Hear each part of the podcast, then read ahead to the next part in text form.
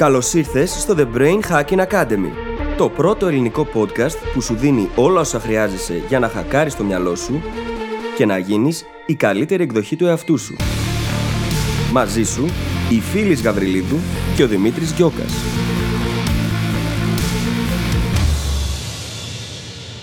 Γεια σου Brain Hacker και καλώς ήρθες σε ένα ακόμα επεισόδιο του The Brain Hacking Academy.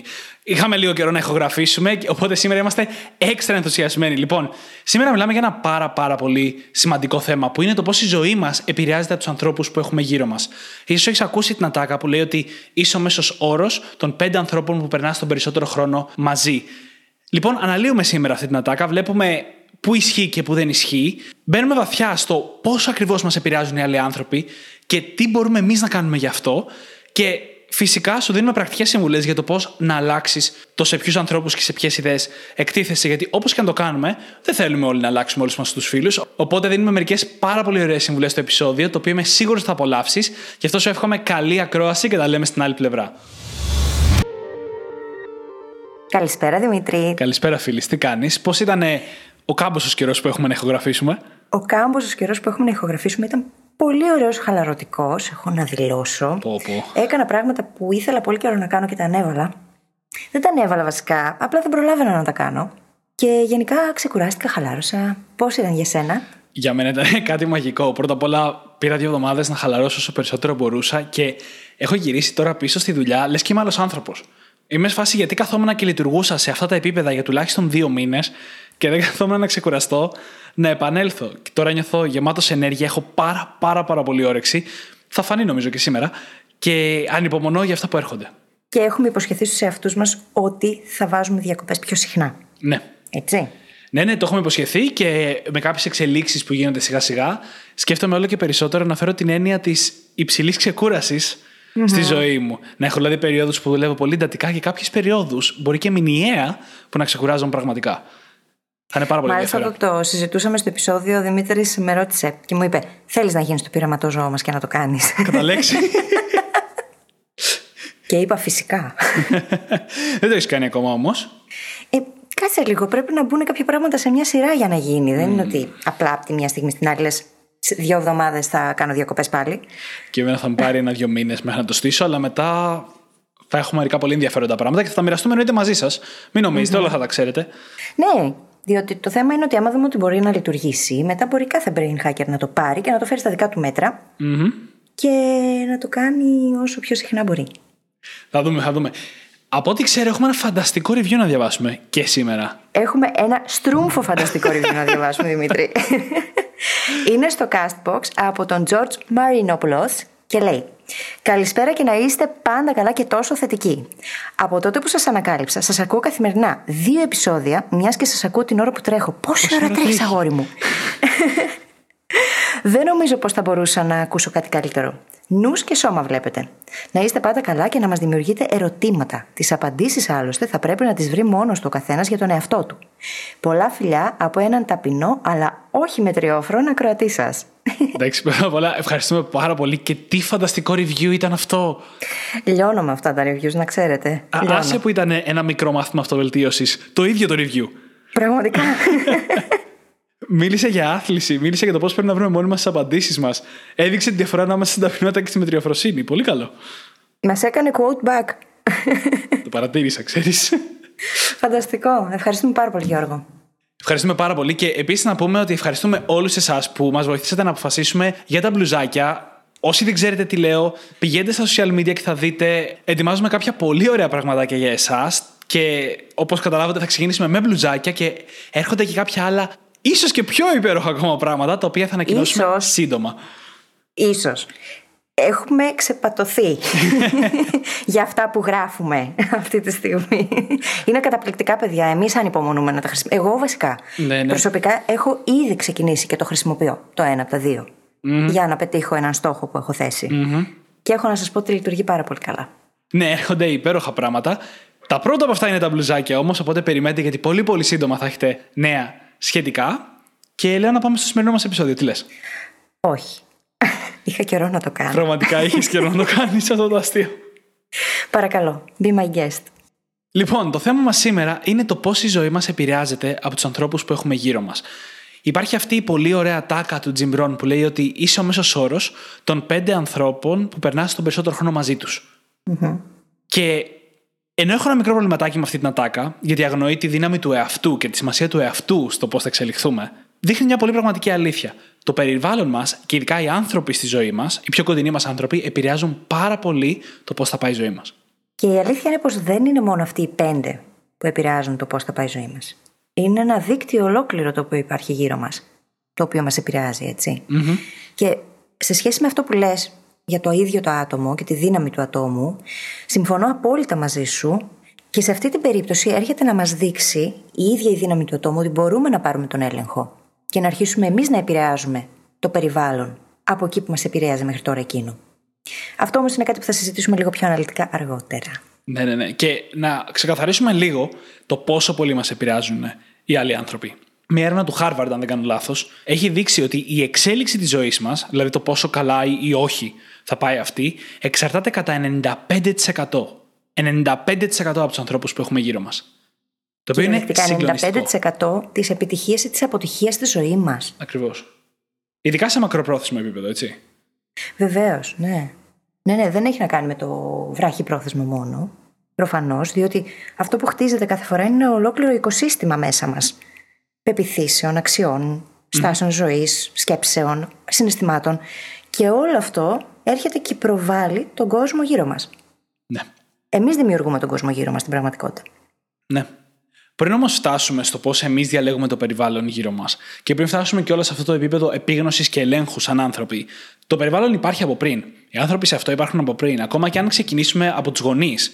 Πολύ πριν εμείς έχουμε επίγνωση για οτιδήποτε, επηρεαζόμαστε από τους γονείς μας. Οι γονείς μας είναι οι πρώτοι από τους πέντε ανθρώπους που θα περάσουμε τον περισσότερο χρόνο μαζί. Έτσι. Και αυτό που συμβαίνει, ο λόγος που μας επηρεάζουν τόσο πολύ οι άνθρωποι μας, είναι γιατί υπάρχουν κάποια πράγματα στην καθημερινότητα στα οποία κυριαρχούν οι άνθρωποι μας και η επιρροή τους. Δηλαδή, οι συζητήσεις που θα γίνουν εξαρτώνται πολύ από τους ανθρώπους. Οι συμπεριφορές που θα δούμε, οι πράξεις που θα δούμε, το mindset, τα πιστεύω, όλα αυτά εξαρτώνται πάρα πολύ από τους ανθρώπους που έχουμε γύρω μας. Η έκθεσή μας σε αυτά έτσι, γιατί όταν βρισκόμαστε με παρέες που οι μόνες συζητήσεις που κάνουν είναι κουτσομπολιό, σε αυτό εκθέτουμε τον εαυτό μας. Αν υπάρχουν στη ζωή μας άνθρωποι που μιλάνε για ιδέες, σκέψεις, για την εξέλιξή τους, για την αυτοβελτίωσή τους, τότε εκθέτουμε τους εαυτούς μας σε αυτό. Και θυμηθείτε λίγο πώς λειτουργούν τα ίδια τα biases. Οι σκέψεις που επικρατούν στο μυαλό μας, στο ασυνείδητό μας, είναι εκείνες που καθορίζουν το τι βλέπουμε στον κόσμο, το τι επιλέγουμε να δούμε ή το τι επιβεβαιώνεται από τον κόσμο ότι υπάρχει. Και αντίστοιχα, εάν το μυαλό μας, το συνειδητό μας και το ασυνείδητό μας διαρκώς επηρεάζεται από συγκεκριμένα πράγματα, αυτά είναι που επικρατούν, οπότε αυτά είναι που εντοπίζουμε κιόλας ή που αντίστοιχα προβάλλουμε κι εμείς στο περιβάλλον. Πόσο ωραία σύνδεση. Πόσο σωστή σύνδεση. Μα έτσι λειτουργεί το σύστημα. έτσι λειτουργεί. Ακριβώς. Δεν υπάρχει άλλος τρόπος. Είναι ένα σύστημα, ένας εγκέφαλος, ο οποίος λειτουργεί με παρόμοιους τρόπους, ανεξάρτητα από το αν πρόκειται για το σύστημα πεπιθήσεων που υπάρχει μέσα ήδη ή εκείνο που δημιουργείται μέσω της επιρροής των άλλων ανθρώπων απ' έξω. Ναι, ναι, και να σταθούμε για μισό λεπτό στο selection bias. Γιατί αυτό που επικρατεί στο κεφάλι μας το οποίο εξαρτάται πολύ από τους ανθρώπους που έχουμε γύρω μας, είναι αυτό που θα συνεχίσουμε να παρατηρούμε. Και απλά δημιουργεί ένα φαύλο κύκλο, ο οποίος μπορεί να είναι είτε θετικός είτε αρνητικός. Και όλα ξεκινάνε από το τι ταΐζουμε το κεφάλι μας. Υπάρχει μια τάκα που δεν θυμάμαι ποιος την έχει πει, η οποία είναι Think better thoughts. Κάνε καλύτερες σκέψεις. Αν λοιπόν οι σκέψεις μας εξαρτώνται από τους άλλους ανθρώπους και δεν ελέγχουμε καθόλου ποιοι είναι αυτοί οι άλλοι άνθρωποι, τότε οι σκέψεις μας κατά πάσα πιθανότητα θα είναι μέτριες, μίζερες. Ξέρεις τι εικόνα μου δημιούργησες τώρα σε μένα τον οπτικό τύπο με το ταΐζουμε το κεφάλι μας. Άρχισα να φαντάζομαι διάφορα περίεργα πράγματα. Anyway, ευχαριστώ. Δεν θα, θα κάνω τη σημείωση ότι και όταν τρως κανονικά το κεφάλι σου ταΐζεις. Ναι, ευχαριστώ πάρα πολύ για τη δεύτερη ακόμα χειρότερη εικόνα που μου φτιάξες. ναι, θα, θα σε αφήσω με τις εικόνες σου και θα μας πάω λίγο σε κάτι μια πάρα πολύ σημαντική έννοια και νοητικό μοντέλο να έχουμε στο μυαλό μας, που είναι το proximity bias. Το bias δηλαδή του πλησίον, θα το μεταφράσω κάπως έτσι. Σκεφτείτε λίγο το σχολείο ή το πανεπιστήμιο. Με ποιους ανθρώπους κάναμε παρέα, όντως; Κάναμε παρέα με αυτούς που μας ταιριάζαν περισσότερο, που είχαμε τον ίδιο χαρακτήρα, που είχαμε τα ίδια ενδιαφέροντα; Όχι, κατά πάσα πιθανότητα κάναμε παρέα με το διπλανό μας. Με αυτόν που έτυχε και κάθισε δίπλα μας σε κάποιο σημείο. Γιατί στη ζωή μας, και αυτό είναι ένα απόσπαστο κομμάτι της πραγματικότητας του ανθρώπου, πάρα πολύ συχνά κάνουμε επιλογές, ειδικά στους ανθρώπους, με βάση το ποιος είναι πιο κοντά μας. Κυριολεκτικά. σε τοποθεσία. Σκεφτείτε το λίγο. Σχεδόν όλες μας οι σχέσεις είναι με κάποιον που ήταν ή φίλος φίλου ή από το ίδιο σχολείο, το ίδιο πανεπιστήμιο, την ίδια δουλειά κτλ. κτλ. Και με την ίδια ακριβώς λογική επιλέγουμε τον οδοντίατρο, τον γιατρό μας και ένα σωρό άλλα πράγματα. Το, τη μοδίστρα στην οποία θα πάμε τα ρούχα μας, τα μαγαζιά τα οποία θα ψωνίσουμε. Επειδή είναι κοντά μας, με κάποιο τρόπο ψυχολογικά θεωρούμε ότι είναι και καλύτερα. Αυτό όμως δεν ισχύει. Είναι σίγουρα πιο βολικά. Είναι βολικά, ναι. Το βολικό θεωρείται καλύτερο. Ακριβώς. Είναι δύσκολο γιατί να δεν βρεις μας ανθρώπους. βγάζει από τη ζώνη άνεσής μας πάρα πολύ. Ακριβώς γιατί είναι δύσκολο να βρεις ανθρώπους που είναι μακριά. Πρώτα απ' όλα πρέπει συνειδητά να πας να τους ψάξεις, το οποίο είναι πολύ τρομακτικό. Να πας να βρεις ανθρώπους συγκεκριμένα, από το να τύχεις να βρεθείς δίπλα τους. Είδες τι είπε, ζώνη άνεσης. Και το λέμε αυτό γιατί το proximity bias Καταρχάς, είναι ξαναλέω ένα απόσπαστο κομμάτι της ανθρώπινης φύσης και πολλές φορές βγάζει νόημα.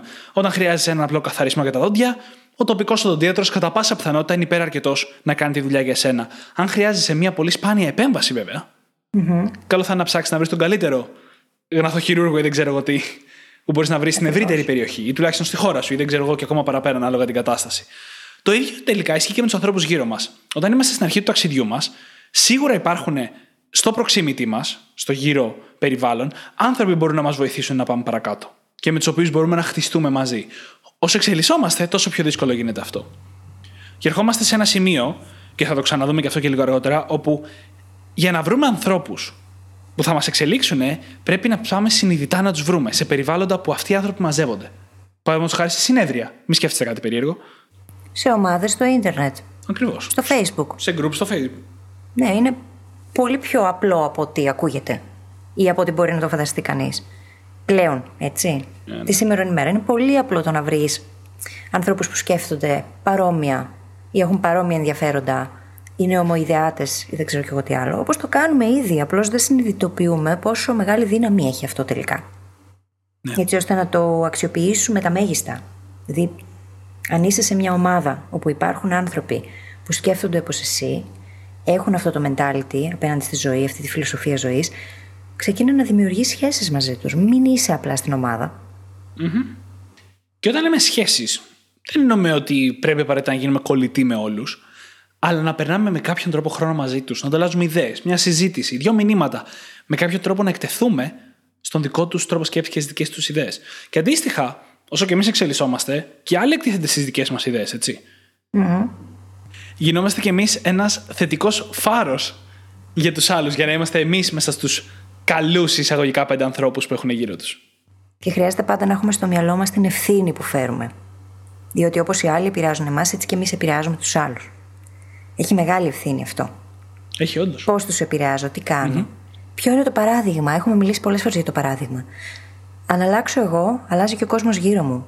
Το ίδιο το παράδειγμα είναι εκείνο που αλλάζει τα πράγματα. Ούτε οι λέξεις, ούτε τίποτα. Μέσα από το παράδειγμα μπορούμε να διδαχτούμε με τον καλύτερο δυνατό τρόπο και να βελτιωθούμε.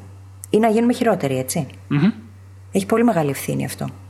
Και αν μέχρι τώρα έχει ακουστεί λίγο ελιτιστική η όλη συζήτηση, να μην τρομάζουμε. Δεν σημαίνει καταρχάς ότι πρέπει να φύγει οποιοδήποτε άνθρωπος από τη ζωή μας. Η μόνη φορά που θα σας συμβουλέψουμε, ακόμα τη φίλη τουλάχιστον, να διώξετε κάποιον από τη ζωή σας είναι άμα η σχέση είναι τοξική. Και κάποια στιγμή θα κάνουμε σχετικά σύντομα και επεισόδιο για την τοξικότητα στις ανθρώπινες σχέσεις. Ναι, ναι, ναι. Αλλά να πούμε βασικά αυτό. Αν η σχέση δεν είναι τοξική, δεν υπάρχει λόγος να φύγει. Είμαστε φίλοι με ανθρώπους, έχουμε σχέσεις με ανθρώπους, είμαστε οικογένεια με ανθρώπους που τους αγαπάμε και μας αγαπάνε και δεν θέλουμε ούτε υπάρχει λόγος να σταματήσουμε να εκτιθόμαστε στο δικό τους τρόπο σκέψης και στις δικές τους ιδέες. Καλά μέχρι εδώ. Αν όμως εμείς θέλουμε να πάμε ένα επίπεδο παραπάνω και άλλοι δεν έχουν δει το όνειρο που έχουμε δει, θυμηθείτε και τα επεισόδια με τη γνώμη των άλλων που τα λέγαμε αυτά, τότε ίσως χρειάζεται με κάποιο τρόπο να έρθουμε και σε επαφή και με ανθρώπους που θα μας εξελίξουν τη σκέψη, που θα μας βοηθήσουν να πάμε παρακάτω. Και τότε αρχίζουν οι άνθρωποι στη ζωή μας και παίρνουν σε εισαγωγικά ο καθένας το ρόλο του. Είναι οι άνθρωποι που είναι στη ζωή μας γιατί έχουμε μια προσωπική σχέση μαζί τους, γιατί τους αγαπάμε κτλ. κτλ. Και υπάρχουν άλλοι άνθρωποι από τους οποίους παίρνουμε αξίες, παίρνουμε ιδέες, παίρνουμε σκέψεις. Και όλα αποκτάνε ένα πολύ ωραίο ρόλο που κάποια πράγματα μας πάνε μπροστά και κάποια πράγματα μας δίνουν κάτι άλλο. Και θέλουμε σε αυτό το σημείο να υπενθυμίσουμε σε όλους τους brain hackers όσα είχαμε συζητήσει στο επεισόδιο σχετικά με τις προσδοκίες. Είχαμε μιλήσει για το Pygmalion effect και για το Golem effect. Οι προσδοκίες που έχουμε από τον ίδιο μας τον εαυτό προβάλλονται και στους άλλους. Και αντίστοιχα, οι προσδοκίες που οι άλλοι έχουν από τον εαυτό τους προβάλλονται και σε εμάς. Είναι πολύ σημαντικό λοιπόν να επιλέγουμε να έχουμε στο περιβάλλον μας ανθρώπους που έχουν υψηλές προσδοκίες από εμάς. Όχι από άποψη συμπεριφοράς, από άποψη potential. Ναι. Να ξέρουν ότι μπορούμε να περνάμε το potential μας συνέχεια, να μπορούν να το δουν. Μμμ. Και να περιμένουν πολλά πράγματα από εμάς. Όπως αντίστοιχα και εμείς από τους άλλους. Διότι αυτό από μόνο του μπορεί να βοηθήσει πάρα πολύ την εξέλιξή μας. Αν όμως οι άνθρωποι που έχουμε στο περιβάλλον μας αυτή τη στιγμή δεν έχουν υψηλές προσδοκίες από εμάς, μπορεί να περιμένουν λιγότερα ενδεχομένως, τότε καλό είναι να αρχίσουμε να εντοπίζουμε άλλα περιβάλλοντα τα οποία να μπορούν να μας το προσφέρουν αυτό. Ναι, και παραδόξως είναι μία από τις πολύ εύκολες ερωτήσεις να απαντήσουμε για τους ανθρώπους γύρω μας. Το να ρωτήσουμε δηλαδή, αυτός ο άνθρωπος που είναι στη ζωή μου έχει υψηλότερα στάνταρ για μένα από ότι εγώ ή χαμηλότερα; Φανταστείτε δύο διαφορετικούς γονείς. Στον ένα γονιό πηγαίνουμε και του λέμε: Κοίτα να δεις, κατάφερα αυτό, και ο γονιός απαντάει: Να σου πω κάτι, μπορείς και καλύτερα, και γιατί δεν κάνεις αυτό, και μπορείς και περισσότερα κτλ. Αυτός ο γονιός έχει υψηλότερα στάνταρ για μας από ότι εμείς για τον εαυτό μας. Και το δεύτερος γονιός, στο παράδειγμα που θέλω να πω, φανταστείτε να πηγαίνουμε και να μοιραζόμαστε τα όνειρά μας, να λέμε: Θέλω να πετύχω αυτά, έχω αυτό το στόχο, και να μας λέει: Άστα αυτά, μωρέ, πήγαινε βρες εκεί μια δουλίτσα να έχεις να, να, έχεις να τρως, να έχεις να πληρώνει το ενίκιο. Αυτός ο γονιός μας κρατάει σε χαμηλότερα στάνταρ. Και αυτό δεν είναι μόνο για τους γονείς, έτσι. Μμμ. Να προσέξουμε λίγο το διαχωρισμό ανάμεσα σε προσδοκίες και σε απαιτήσεις, έτσι. Διότι το Έχεις πρώτο δίκιο. παράδειγμα ακούστηκε λίγο σκληρό. Δηλαδή, δεν μιλάμε για γονιό ο οποίος έχει την απέτηση. Μιλάμε για γονιό που θα σου πει: Ναι, είμαι περήφανος για σένα. Χαίρομαι πάρα πολύ γι' αυτό. Ξέρω όμως ότι μπορείς να κατακτήσεις ακόμα περισσότερα. Ακριβώς. Διότι χρειάζεται να επενούμε πριν μιλήσουμε για το τι άλλο μπορούμε να περιμένουμε. Έχεις απόλυτο δίκιο και εγώ έτσι κι αλλιώς δεν μιλάω. Δηλαδή, αν εξαιρέσουμε τους γονείς και τους ερωτικούς συντρόφους, ίσως, πολύ σπάνια κάποιος θα εκφέρει τόσο ευθέως την άποψή του. Ναι. Είχε το παράδειγμα μου γονείς, οπότε μπορούμε να το φανταστούμε να συμβαίνει. Αλλά στην πραγματικότητα, οι άνθρωποι γύρω μας έχουν προσδοκίες από εμάς και τις νιώθουμε αυτές, ακόμα και αν δεν μας τις λένε ευθέως. Σκεφτείτε συζητήσεις με φίλους, αντίστοιχα. Είναι σε φάση, Αχ, πώς το έκανες αυτό, δεν το περίμενα από σένα. Ή ήταν σε φάση, Α, ναι, εννοείται, ήμουν σίγουρος ότι θα τα καταφέρεις. Μα και στο αντίστοιχο επεισόδιο για τις προσδοκίες είχαμε συζητήσει πώς είχαν γίνει αυτές οι ωραίες έρευνες σε ακαδημαϊκά, σε σχολικά περιβάλλοντα και είδανε πως ακόμα και αν δεν έχει επικοινωνηθεί ποτέ μα ποτέ λεκτικά η προσδοκία του εκπαιδευτικού απέναντι στο μαθητή, έχει μεταφερθεί κανονικότατα από τη γλώσσα του σώματος, την εγκύτητα, το χρόνο που τους ε, δίνεται να απαντήσουν και ένα σωρό άλλες παραμέτρους. Επικοινωνούνται αυτά τα πράγματα. Η γλώσσα του σώματός μας, η εκφράση του προσώπου μας, η στάση απέναντι στον άλλον. Όλα αυτά ξέρουμε, το έχουμε παρατηρήσει έτσι, κάθε ένας από εμάς. Αν κάποιος εκείνη τη στιγμή απογοητεύτηκε από εμάς και προσπάθησε να το συγκαλύψει, εμείς το νιώσαμε παρόλα αυτά. Ακόμα και αν επιλέξαμε να το αγνοήσουμε. Και αντίστοιχα, αν κάποιος χαρεί για εμάς ή αισθανθεί περηφάνεια, πάλι θα το δούμε. Γιατί είμαστε άνθρωποι και ξέρουμε ήδη να διαβάζουμε τη γλώσσα του σώματος των άλλων. Και η αλήθεια είναι ότι αυτό πάει για ακόμα πιο βαθιά. Γιατί μέχρι τώρα και κατά πάσα πιθανότητα πολλοί έχετε ήδη ακούσει τη συμβουλή του να περιτριγυρίζεσαι από ανθρώπους που σε εξελίσσουν κτλ. κτλ. Αλλά αυτό που δεν βλέπουμε πάρα πολύ συχνά είναι το πόσο πολύ ενστερνιζόμαστε τις συμπεριφορές των άλλων ανθρώπων. Αν παρατηρήσετε, ακόμα και στη δικιά σας παρέα μπορεί να ισχύει αυτό, αρχίζουμε συχνά να γελάμε με το γέλιο που γελάνε άλλοι στην παρέα μας. Αλλάζει το γέλιο μας, είναι το πιο κλασικό παράδειγμα, γι' αυτό ξεκινάω με αυτό, για να μοιάζει με το πώς γελάει η παρέα. Το οποίο είναι πάρα, πάρα πολύ περίεργο να το σκεφτείτε, γιατί το δικό μας γέλιο θα πρέπει να είναι το δικό μας γέλιο. Όχι αυτό της παρέας μας. Έτσι όπως λοιπόν αισθενιζόμαστε το γέλιο των ανθρώπων γύρω μας, αισθενιζόμαστε και πολλά άλλα πράγματα, όπως τη συμπεριφορά τους, τα συναισθήματά τους, τις σκέψεις τους, ακόμα και τις αξίες τους. Ω αποτέλεσμα, με τον καιρό, αλλάζουμε, μπορεί να αλλάξει το ποιοι είμαστε σαν άνθρωποι. Αλλάζει η προσωπικότητά μας, αλλάζει η ταυτότητά μας. Αλλάζουν πάρα πολλά πράγματα και αυτό συμβαίνει δίχως καν να το συνειδητοποιούμε. Επηρεαζόμαστε πάρα πολύ.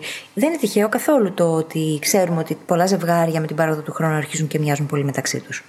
Επηρεάζουν ένας τον άλλον.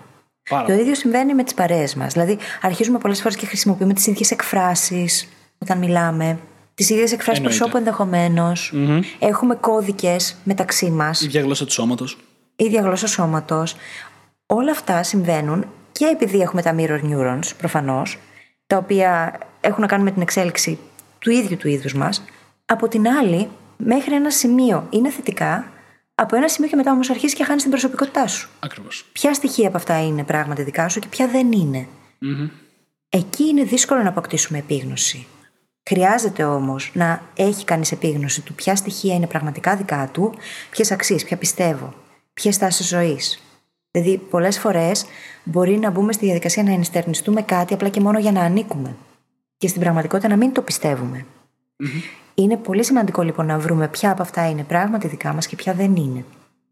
Θυμάμαι στα 18, θυμάμαι σχεδόν και την ημέρα που λέει ο λόγος, να έχω μια τρελή συνειδητοποίηση στο μπαλκόνι του σπιτιού μου ότι κάποια από τα πιστεύω μου και τα στερεότυπα κιόλας που είχα στο κεφάλι μου δεν ήταν δικά μου και ερχόντουσαν από την οικογένειά μου.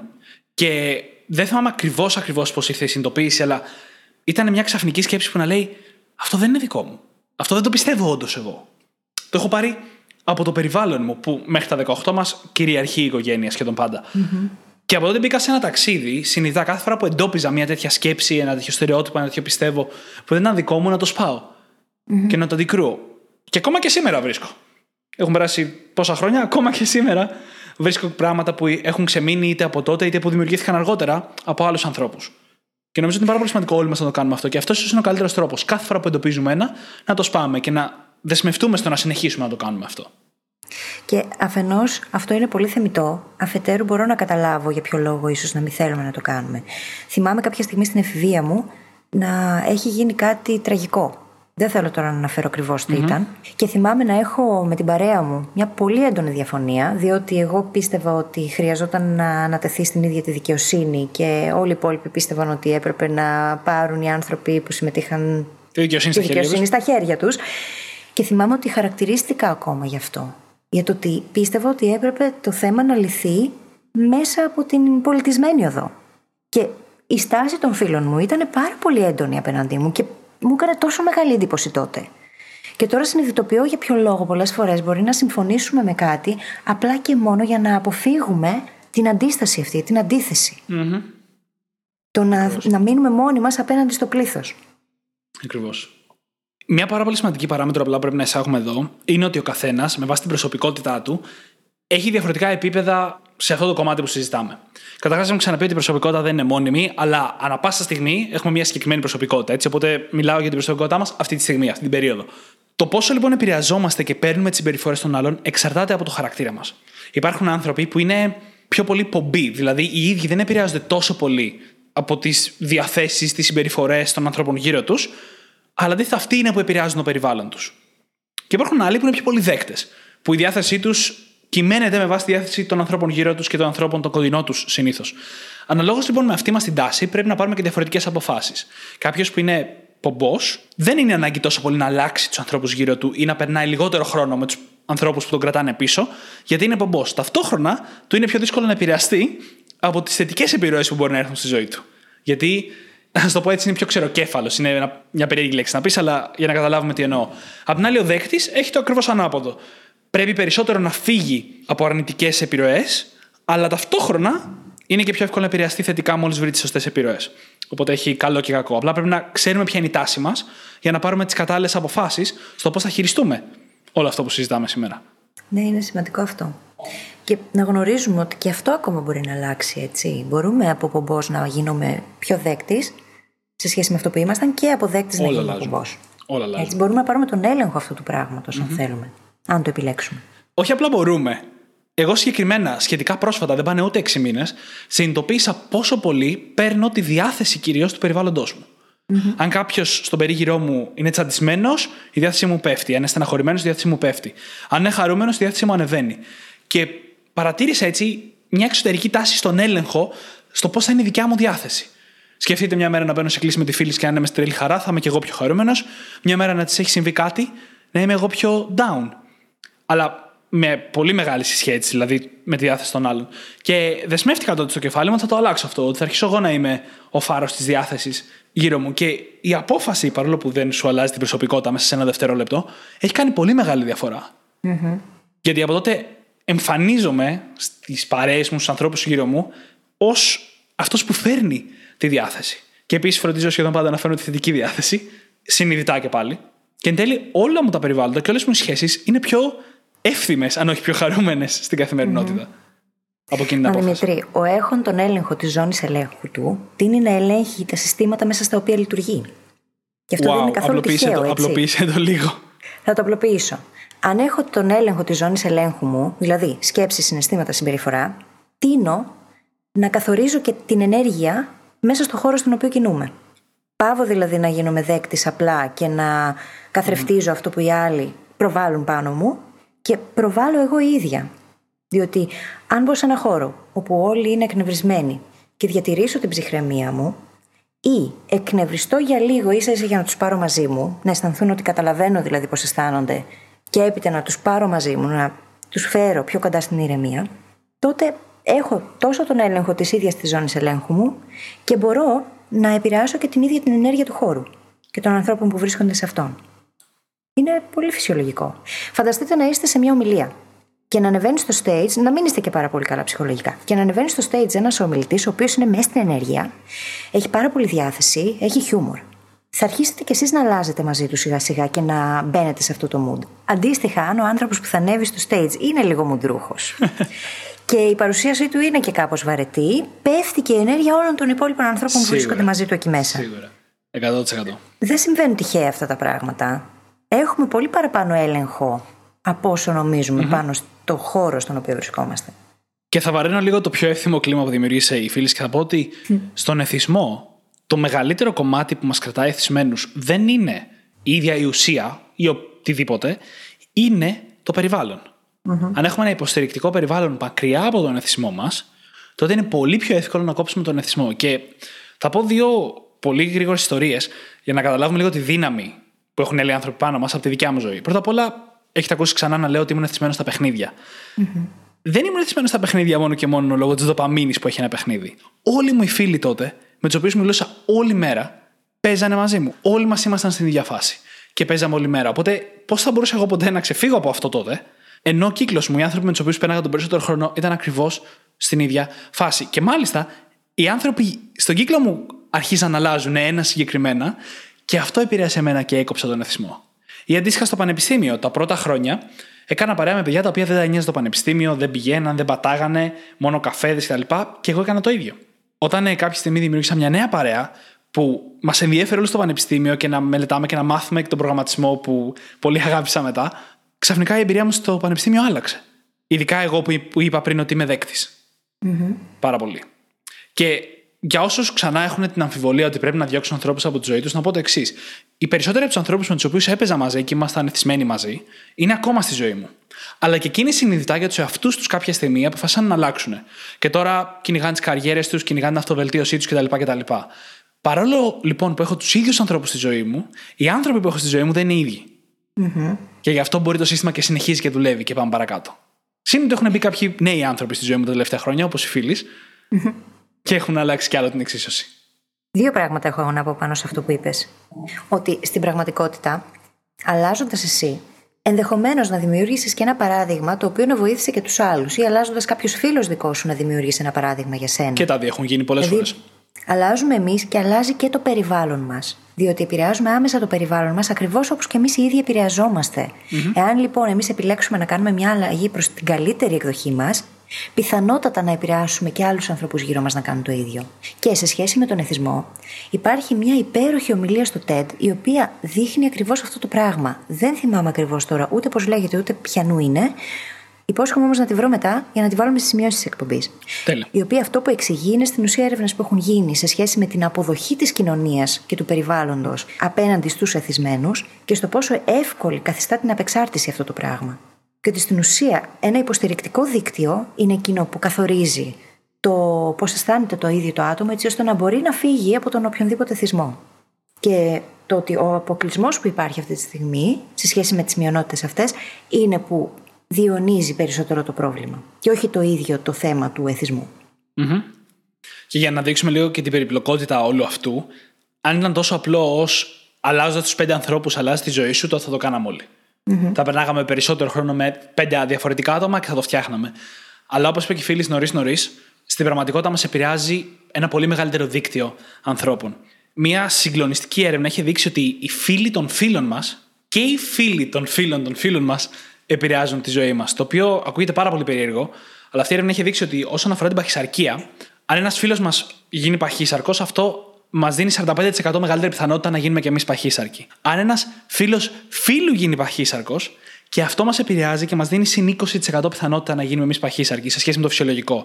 Και αν ένας φίλος φίλου φίλου γίνει παχύσαρκος, αυτό μας αυξάνει κατά 10% την πιθανότητα. Και το ίδιο έχει παρατηρηθεί και με το τσιγαρο αλλά και με, το, με την ευτυχία, με τη χαρά. Δηλαδή και με θετικά θέματα, όχι μόνο με αρνητικά. Σε σχέση με το τσιγάρο, και όλα τα ποσοστά ήταν πιο ψηλά. Πιο ψηλά, πιο ψηλά. Είναι πάρα πολύ ενδιαφέρον το πώς λειτουργεί όλο αυτό. Και χρειάζεται όλοι να καταλάβουμε πως είμαστε μέρος ενός ολόκληρου δικτύου. Δεν έχει να κάνει μόνο με το άμεσο περιβάλλον μας, λοιπόν. Έχει να κάνει με πολύ περισσότερο από αυτό. Και μάλιστα, ακόμα και εκείνα που επιλέγουμε να δούμε, είτε στη τηλεόραση είτε στο ίντερνετ, καθορίζουν την ίδια μας την προσωπικότητα και την ταυτότητα. Ναι. Δεν έχει να κάνει μόνο με τους ανθρώπους, έχει να κάνει και με το τι επιτρέπουμε να μπει ή όχι μέσα στο μυαλό. Ε, θα το χρησιμοποιήσω αυτό για να κάνουμε τη μετάβαση στο πώς όντως μπορούμε να αρχίσουμε να επηρεάζουμε αυτή μας την έκθεση στους κοντινούς μας ανθρώπους. Ο πρώτος τρόπος και ο πιο προφανής είναι η απευθείας έκθεση, η απευθείας επαφή. Με τους φίλους μας καθόμαστε και μιλάμε, με την οικογένειά μας καθόμαστε και μιλάμε.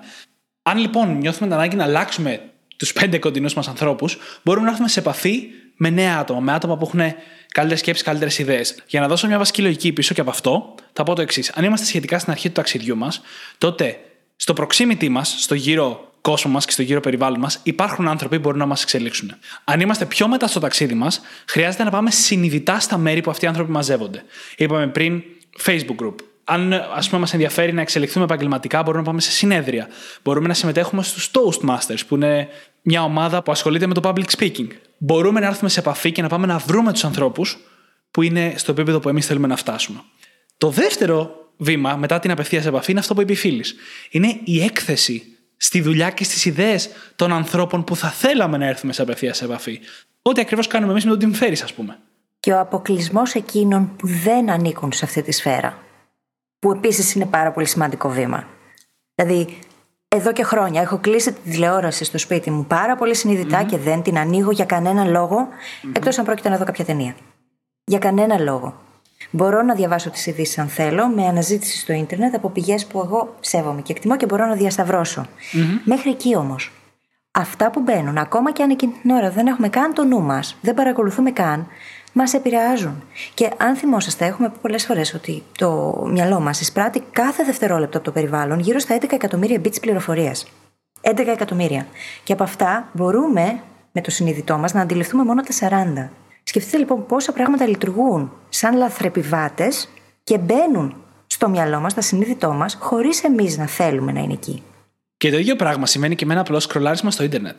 Ναι, ρε, εσύ. Δηλαδή, το σε τι εκτίθεσαι αλλάζει το είναι σου. Και συνειδητά μπορούμε να διαλέξουμε σε τι ιδέες ερχόμαστε μπροστά, τι ιδέες μπαίνουν στο κεφάλι μας.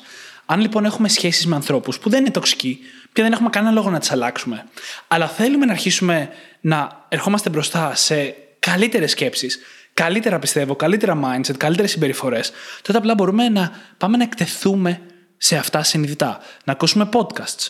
Θα ήθελα να πιστεύω ότι όσοι είστε εδώ αυτή τη στιγμή και μας ακούτε, κάνετε ακριβώς αυτό. Εκτίθεστε σε ιδέες που είναι θετικές, που σας εξελίσσουν, που σας πάνε παραπάνω. Εμείς τουλάχιστον αυτό προσπαθούμε. Για μας αυτό λειτουργήσε στο παρελθόν και αυτός είναι ο λόγος για τον οποίο το κάνουμε τώρα. Και λειτουργεί και τώρα έτσι, προφανώς, διότι και εμείς συνεχίζουμε να ακούμε άλλους μέντορες σε podcast. Είπαμε, σε στην αρχή, από από mm-hmm. είπαμε στην αρχή ότι οι άνθρωποι γύρω μας επηρεάζουν τις συζητήσεις στις οποίες βρισκόμαστε. Όσες φορές λοιπόν θυμάμαι να ακούω τον Tim και τις συνεντεύξεις του με τους καλεσμένους του, έχω ακούσει συζητήσεις που στην καθημερινότητά μου δεν τις είχα ακούσει ποτέ μέχρι τότε. Ναι. Και μου άλλαξε η ζωή. Με βοήθησε να ξεφύγω από το περιβάλλον μου, το οποίο ήταν αρκετά καλό, αλλά όχι αυτό που ήθελα τότε, και να πάω στο επόμενο βήμα. Και όπως έχεις πει πολλές φορές σε αυτό το επεισόδιο, μετά και εγώ λειτουργήσα σαν ένας μικρός φάρος και το περιβάλλον μου άρχισε και αυτό να ακούει την φέρει, ας πούμε. Άρχισαμε όλοι να εκτιθόμαστε σε τέτοιες ιδέες και να πηγαίνουμε παρακάτω. Και μια και αναφέραμε νωρίτερα το ίντερνετ και τα social media, να πούμε ένα μικρό hack σε αυτό το σημείο. Έχει ειδοποιήσεις κάθε τι στο οποίο έχουμε γραφτεί. Αν υπάρχουν πράγματα στα οποία δεν θέλουμε να εκθέτουμε τον εαυτό μας πια, μπορούμε να πάμε να απενεργοποιήσουμε την εκάστοτε ειδοποίηση και να μην μας την εμφανίζει καθόλου στο feed. Το ίδιο πράγμα μπορούμε να κάνουμε ακόμα και με ανθρώπους, παιδιά. Να δηλαδή, του κάνουμε αν unfollow. Υπάρχουν, είτε unfollow, είτε απλά να ζητήσουμε από το Facebook ή από το Instagram να μην μας εμφανίζει τις δικές τους αναρτήσεις. Γίνεται αυτό. Στο δεν Facebook θα λέγεται ποτέ. unfollow και στο Instagram λέγεται mute. Mm-hmm. Δεν θα το μάθουν ποτέ και το κάνουμε καθαρά και μόνο για τη δική μας ψυχική ισορροπία. Και στο Twitter λέγεται unfollow. Έχω κάνει πολύ κόσμο όπως έχεις καταλάβει. Και εγώ. Ναι, γιατί η- η αρνητικότητα δεν χωράει. Φυσικά και δεν χωράει. Και δεν είναι μόνο αυτό. Δεν χρειάζεται και καλά να κάνεις unfriend κάποιον ή unfollow. Μπορείς απλά να ζητήσεις να μην σου εμφανίζει συγκεκριμένα τις αναρτήσεις τους. Καλά, εκεί κάνεις απλά unfollow ή βγάζεις το like. Ναι, ναι, ναι, ναι. Εννοείται, εννοείται. Και κάνοντας αυτές τις κινήσεις, δηλαδή αφαιρώντας τις αρνητικές επιρροές, προφανώς το άλλο βήμα είναι να προσθέσεις θετικές επιρροές. Και το έχουμε συζητήσει πολύ στο επεισόδιο. Απλά να πω ότι οι άνθρωποι στους οποίους θέλουμε να εκθέτουμε τους εαυτούς μας, είτε απευθείας είτε μέσω έκθεσης, είναι είτε άνθρωποι που θαυμάζουμε, είτε άνθρωποι που εξελίσσουν τι σκέψει μας και ανεβάζουν την ενέργειά μας, είτε, και αυτό το ξαναείπαμε, άνθρωποι που μας κρατάνε σε υψηλότερα στάνταρτ από ό,τι κρατάμε εμείς του εαυτούς μας. Απλό μοντέλο. Είναι πάρα πολύ απλό μοντέλο. Για να τους εντοπίσεις, χρειάζεται απλά να ρωτήσεις τον εαυτό σου: Ωραία, ποιοι είναι αυτοί οι άνθρωποι που μπορούν να κάνουν ένα από αυτά τα τρία ή και τα τρία πράγματα για μένα; Και αντίστοιχα, μπορώ και εγώ να το κάνω για τους άλλους που έχω ήδη στη ζωή μου τώρα; Πώς μπορώ να το κάνω; Πάντα υπάρχει τρόπος. Το οποίο είναι και αυτός ο τρόπος να εξελιχθούμε εμείς οι ίδιοι. Αν προσπαθούμε να είμαστε αυτοί οι άνθρωποι για άλλους, αλλάζουμε και τη δικιά μας ιδιοσυγκρασία. Θα ξεκινήσω από τόσο βαθιά. Ναι. Και αλλάζει η συμπεριφορά μας, οι σκέψει μας κτλ, κτλ. Και να πω και το τρίτο κομμάτι. Είπαμε η απευθεία επαφή, είπαμε την έκθεση και υπάρχει ένα τρίτο κομμάτι, το οποίο είναι σε όσους ταιριάζει. Εμένα προσωπικά δεν ταιριάζει πάρα πολύ, αλλά είμαι σίγουρος ότι η φίλη θα το εκτιμήσει. Εγώ το εκτιμώ πάρα πολύ, ξέρω τι θα πεις. Που είναι ο οραματισμός. Το να κάτσεις και να οραματιστείς πραγματικά ότι είσαι σε απευθεία επικοινωνία με τους ανθρώπους που θαυμάζει και που θα ήθελες. Και για να το φέρνω εγώ εδώ, είναι επειδή το έχει γράψει ο Napoleon Hill στο βιβλίο του Think and Grow Rich. Ο Napoleon Hill πραγματικά κάθε βράδυ καθόταν και έκανε. Εμένα μου άρεσε να το σκέφτομαι σαν τους ιππότες της στρογγυλής τραπέζης. Δεν το λέει Ναι, έτσι. ναι, ναι. Ήταν και καλά ένα φανταστικό συνέδριο που έκανε με ανθρώπους που θαύμαζε, τους οποίους δεν είχε γνωρίσει ποτέ.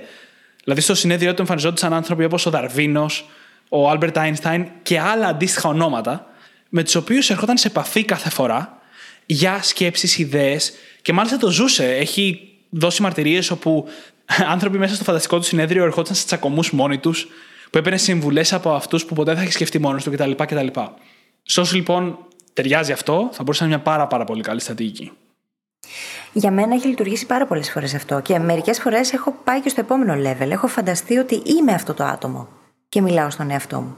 Και πολλές φορές έχω σκεφτεί πράγματα που δεν θα σκεφτόμουν διαφορετικά ή έχω ακούσει σε αυτή τη φανταστική συζήτηση μαζί τους συμβουλές και πράγματα τα οποία δεν θα σκεφτόμουν από μόνη μου. Απλά και μόνο διότι μπήκα σε αυτή τη διαδικασία. Να πω: Ωραία, έχω απέναντί μου τον Τιμ.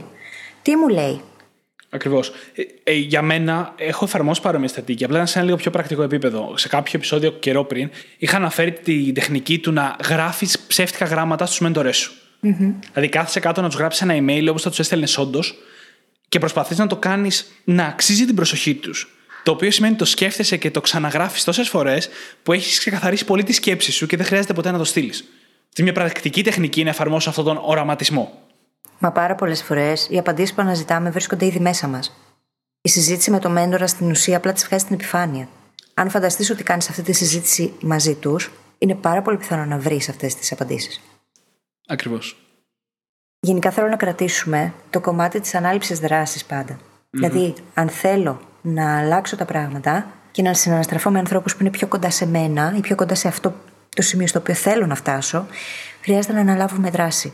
Είτε να πάμε να τους βρούμε, είτε να αρχίσουμε εμείς να κάνουμε εκείνα τα πράγματα που θα μας οδηγήσουν στο να βρεθούμε πιο κοντά τους, χρειάζεται σε κάθε περίπτωση να αναλάβουμε δράση. Διότι κάθε ένας από εμάς ζει μέσα στη δική του φούσκα. Χρειάζεται όμως να πάρουμε τον έλεγχο του τι ανήκει μέσα σε αυτή τη φούσκα και τι όχι. Δεν συμβαίνει η ζωή σε εμάς έτσι απλά. Ναι. Η ζωή θα έπρεπε να συμβαίνει από εμάς για εμάς, όχι σε εμάς. Αν δεν πάρουμε τον έλεγχο όμως, θα συνεχίσει να συμβαίνει σε εμάς. Και εννοείται ότι όλο αυτό που έχουμε συζητήσει σήμερα δεν είναι δικαιολογία για να περιμένουμε μέχρι να φτιάξουμε το περιβάλλον μας και τέτοια. Έχουμε κάνει 86 επεισόδια μιλώντας για τη δύναμη που έχουμε μέσα μας και το πώς μπορούμε να τη χρησιμοποιήσουμε για να αλλάξουμε τη ζωή μας. Οπότε είναι και αυτό άλλο ένα κομμάτι βελτιστοποίησης. Όσο παίρνουμε δράση, όσο αυξάνουμε την αυτοπεποίθησή μας, όσο αντιμετωπίζουμε το Α, το Β και το Γ, σιγά σιγά φτιάχνουμε και τους ανθρώπους με τους οποίους ερχόμαστε σε επαφή και τις ιδέες τις οποίες εκθέτουμε τους εαυτούς μας. Δημήτρη, κλείνοντας το επεισόδιο, θα ήθελα να μας πεις εκείνο το υπέροχο quote του Τόνι Ρόμπιν που μου είπες πριν ξεκινήσουμε. Ναι, που λέει ότι η ζωή είναι μια αντανάκλαση των standards που έχουμε για εμάς και του τι είμαστε διατεθειμένοι να ανεχτούμε. Το δεύτερο μισό πάει απευθείας στο επεισόδιο με το τι είσαι η χειρότερη εκδοχή του εαυτού που μπορείς να αποδεχτείς. Και το πρώτο μισό πάει και σε αυτά που λέμε σήμερα και σε πάρα πολλά, ότι τα στάνταρ μας για τον εαυτό μας, για τους ανθρώπους που έχουμε γύρω μας, επηρεάζουν το ποιοι θα είμαστε τελικά και τη ζωή μας. Και πρέπει να πάρουμε τον έλεγχο αυτόν που μπορούμε να πάρουμε τον έλεγχο. Βέβαια. Και να συνειδητοποιήσουμε ότι έχουμε πολύ μεγάλη ευθύνη, τόσο απέναντι στον ίδιο μας τον εαυτό φυσικά, όσο και απέναντι στο ίδιο μας το περιβάλλον. Πολύ μου αρέσει αυτό. Ναι. Μ' αρέσει η ευθύνη. Είναι και μια πολύ ενδιαφέρουσα έννοια φέτος, γιατί μας έχει απασχολήσει πάρα πολύ η ευθύνη και τι είναι όντως. Βέβαια, εννοείται, εννοείται. Ξέρεις τι, είναι όπως εγώ το ζω τόσα χρόνια που έχω το σκύλο μου σε σχέση με τους ιδιοκτήτες ζώων. Έτσι, βγαίνεις έξω στον δρομο και δεν μαζεύεις τα απορρίμματα. Τι παράδειγμα δίνεις; Ξέρεις πόσες φορές τα έχω ακούσει, ενώ εγώ τα μαζεύω έτσι, τα έχω ακούσει από ανθρώπους στο δρόμο για εκείνους που δεν τα μαζεύουν. Ακριβώς. Και συγγνώμη τώρα, αλλά βγήκε φιλόζωη από μέσα μου. Είναι σημαντικό το να δίνεις αυτό το παράδειγμα. Έχω δεχτεί επίσης πολλές φορές, πάρα πολλές φορές, συγχαρητήρια για κάτι που για μένα είναι δεδομένο. Δηλαδή, έρχεται άγνωστος άνθρωπος στον δρόμο και μου λέει: Μπράβο, βρε κορίτσι μου που το κάνεις αυτό, να είσαι καλά. Και αυτό είναι απλά ένα παράδειγμα για να δείξουμε λίγο το πώς το τι κάνουμε εμείς επηρεάζει τους εαυτούς μας, σίγουρα, αλλά έχει και ευθύνη απέναντι στους γύρω μας. Και δίνουμε το παράδειγμά μας, ειδικά στους ανθρώπους που είναι κοντά σε εμά, με κάθε τι που κάνουμε. Και καλό είναι και αυτό να το έχουμε σε επίγνωση, γιατί πολλοί από εμάς δεν το παίρναμε ελαφρά αυτό, αν το σκεφτόμασταν μες στη μέρα μας. Αυτό το παράδειγμα που δίνουμε. Δεν έχουμε απλά ευθύνη απέναντι στο κοντινό μας περιβάλλον, σε αυτούς τους που συναναστρεφόμαστε. Δεν ξέρεις ποτέ ποιος σε παρατηρεί. Ποτέ δεν ξέρεις. Δηλαδή, μπορεί να κάνω εγώ κάτι τόσο απλό όπως το να μαζέψω τα κακά του σκύλου μου από το δρόμο και κάποιος άλλος να το δει και να πει Αχρησί, και εγώ πρέπει να το κάνω αυτό. Ή μπορεί να χαμογελάσω, να σου χαμογελάσω, να έρθω στην υπηρεσία που εργάζεσαι και να σου χαμογελάσω. Και αυτό να σου φτιάξει τη μέρα. Χωρίς να γνωριζόμαστε, έτσι. Δεν είσαι ούτε φίλος μου, ούτε φίλη μου, ούτε τίποτα. Είμαι απλά μια random κοπέλα που ήρθε στην υπηρεσία που εργάζεσαι. Και να πεις τι ωραίο που ήταν αυτό, και να συνεχίσεις να το κάνεις. Ή να μην το σκεφτείς καν και απλά να συνεχίσεις να χαμογελάς. Επηρεάζουμε ένα τον άλλον πολύ περισσότερο από όσο νομίζουμε. Ακόμα και άγνωστου στο δρόμο. Και έχουμε ευθύνη στο πώς κινούμαστε και φερόμαστε. Και νομίζω ότι με αυτό μπορούμε να κλείσουμε το σημερινό μας επεισόδιο. Πριν πάμε να κάνουμε ένα άλλο για την ευθύνη. Ξανά. Ξανά, ακριβώς. Θα σας πω όπω πάντα ότι μπορείτε να βρείτε τις σημειώσεις του επεισοδίου μας στο site μας στο brainhackingacademy.gr. Και θα σας ζητήσουμε φυσικά να πάτε στην αγαπημένη εφαρμογή podcast από την οποία μας ακούτε, να κάνετε εκεί subscribe αν δεν έχετε κάνει ήδη, να μας γράψετε ένα φανταστικό πεντάστερο review σαν και εκείνο του Γιώργου που διαβάσαμε στην αρχή. Διότι φέρνετε έτσι το χαμόγελο στα χείλη μας και μεγαλώνει το community των brain hackers. Και αυτό είναι από τα πιο υπέροχα πράγματα που έχει συμβεί έτσι. Το ότι εσείς έχετε φέρει τόσο πολύ κόσμο στο Brain Hacking Academy. Εσείς και μόνο εσείς. Και σας ευχαριστούμε πάρα πάρα πάρα πολύ και σας ευχόμαστε καλή συνέχεια. Και μια μικρή πράξη αγάπης, γιατί και αυτό μου αρέσει να το λέω τώρα τελευταία. Αρπάξτε τα κινητά των φίλων σας και μάθετε τους πώς να γίνουν brain hackers. Τόσο απλά. Τόσο απλά. Ευχαριστούμε που ήσασταν μαζί μας και σας ευχόμαστε καλή συνέχεια. Καλή συνέχεια.